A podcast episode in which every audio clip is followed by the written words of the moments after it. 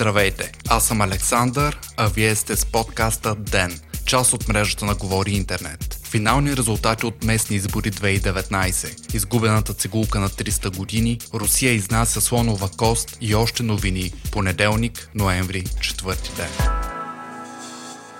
След балотажа в неделя, ГЕРБ печели в 9 областни града, съобщава БНР. Управляващата партия запазва кметските постове в София, Пловдив и Варна, но губи в Русе, Ямбол и Благоевград. Независимо от слабата избирателна активност, средно 35,8% за страната, Йорданка Фандъкова печели близо 50% от гласовете на софиянци. В Пловдив Здравко Димитров взима малко над 57%, а във Варна Иван Портних получава близо 61% подкрепа. Интересно е, че във Варна и Пловдив ГЕРБ спечелиха битката за всички кметове на райони. В София обаче голям пробив направиха и представителите на Демократична България. При балотажа за районни кметове кандидатите на партията успяха да вземат 8 от 10 района. Сред тях са важните Лозенец, Оборище и Студентски. ГЕРБ пък имат 12 района. БСП взеха само Изгрев, а Панчарево, Кремиковци и Младост отидоха при независими кандидати. Въпреки, че ГЕРБ почита отлив на гласове, партията печели в 15 области в страната, а в две подкрепя издигнатите местни кандидати. Българската социалистическа партия, която нямаше нито един кмет на областен град на предишните местни избори, сега наделява в Русе, Перник, Разград и Благоевград. ДПС побеждава в множество малки населени места, но единственият областен град е Кърджали, където партията спечели още на първи тур. Единствено Ямбо и Пазарджик излъчват кметове, които не са подкрепени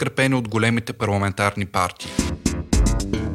Технологичният гигант Alphabet придоби производителя на смарт часовници Fitbit за 2,1 милиарда долара, съобщава CNBC. Чрез сделката Alphabet отваря врати към сегмента на технологичните гривни и фитнес тракери, който бе силно доминиран от Apple и Samsung. В блог публикация вице-президентът на Google Рик Остерлох определи възможността за работа с Fitbit като вълнуваща. Съоснователят на Fitbit Джеймс Парк сподели, че Alphabet е идеалният партньор и допълни, че с техните ресурси и глобално глобална платформа, компанията ще се движи по-бързо напред и ще направи здравето по-достъпно за всички. След оповестяването на сделката, акциите на Fitbit скочиха с 30% до 7 долара и 14 цента, а тези на Alphabet се повишиха с малко под процент.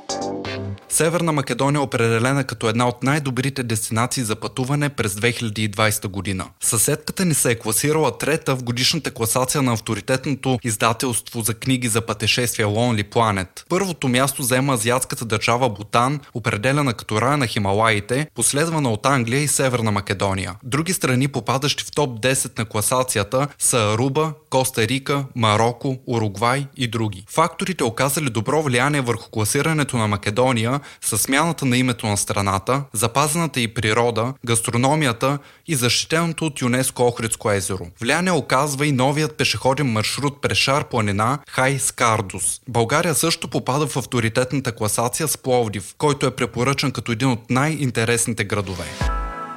310 годишна цигулка се събра отново със собственика си, след като бе забравена във влак, съобщава BBC. Инструментът, струващ близо 250 000 паунда, е изработен преди повече от 3 века от Дейвид Течлер и е собственост на музиканта Стивън Морис, работил заедно с Дейвид Боуи и Стиви Лондър и участвал в продукции като Властелина на пръстените и Джеймс Бонд. На 22 октомври Морис забравя своята цигулка на гара в Южен Лондон, защото е изключително изморен от свое участие. Предполага се, се, че цигулката е взета от някого, който обаче не я предава веднага на властите. По-късно британската транспортна полиция разпространява видеозапис на предполагаемия извършител, но до щастливата развръзка се стига след като е отправен апел за връщането на инструмента чрез социалните мрежи. Неизвестен мъж, познат на извършителя, се свърза с Морис чрез Twitter. 24 часа по-късно и самият извършител влиза в контакт с музиканта. След като е убеден, че няма да бъдат повдигнати обвинения, той се съгласява да предаде инструмента. По време на размяната са присъствали и цивилни полицаи, които не са се намесили. От управлението на лондонската полиция също има потвърждение, че мъжът няма да бъде подведен под отговорност. Русия е на първо място света по износ на слонова кост, съобщава Сибир Реалии. Интересното обаче е, че това се случва въпреки международната забрана за търговия с слонова кост от 2010 и въпреки факта, че в Русия няма слонове. Изнесената кост, оценявана на над 120 тона годишно, е от бивни на мамути. Редица ентусиасти се занимават с търсене на останки от мамути в пределите на вечно замръзналата земя на Якутия, която е била дом на животни живели преди 10-12 хиляди години.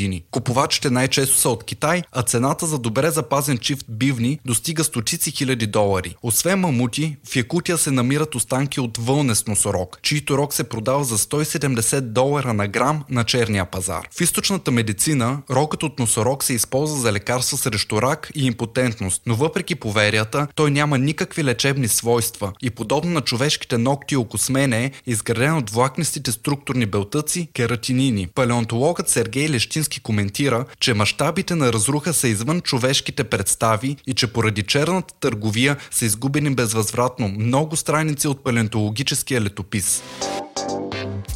Вие слушахте подкаста Ден. Ден е част от мрежата на Говори Интернет. Водещ Александър Николов. Главен редактор Димитър Панайотов. Аудиомонтаж Антон Велев. Ако искате да не изпускате епизод на Ден, не забравяйте да се абонирате в Spotify, Google Podcast или да не оцените в Apple iTunes.